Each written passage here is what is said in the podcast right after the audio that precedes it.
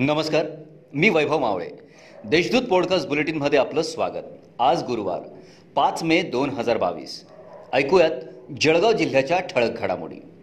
शहरातील घरकुल धारकांकडे गेल्या अठरा ते वीस वर्षांपासून थकबाकी आहे.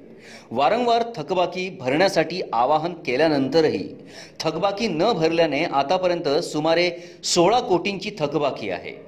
त्यामुळे थकबाकी वसुलीसाठी आता महानगरपालिका प्रशासनाच्या वतीने नोटीस बजावण्याचा निर्णय घेण्यात आला आहे शहरातील नवीन सम्राट कॉलनीतील कुंटणखान्यावर पोलीस उपअधीक्षकांच्या पथकाने धाड टाकली.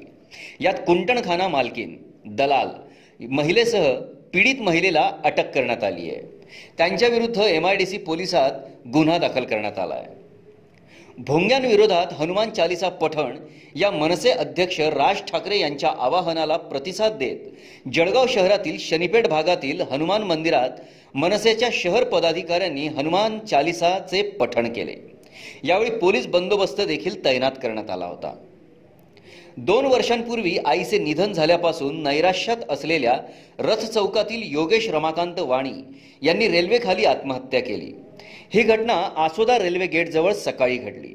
त्यांनी आत्महत्येपूर्वी सुसाईड नोट लिहिली असून आत्महत्येस कोणालाही जबाबदार धरलेले नाही.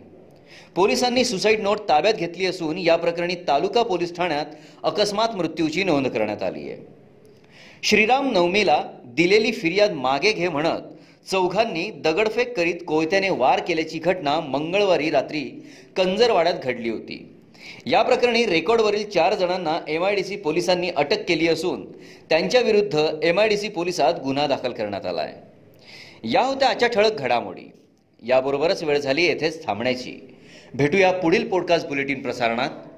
तोपर्यंत संक्षिप्त बातम्या आणि ताज्या घडामोडींसाठी देशदूत डॉट कॉम या संकेतस्थळाला भेट द्या. धन्यवाद.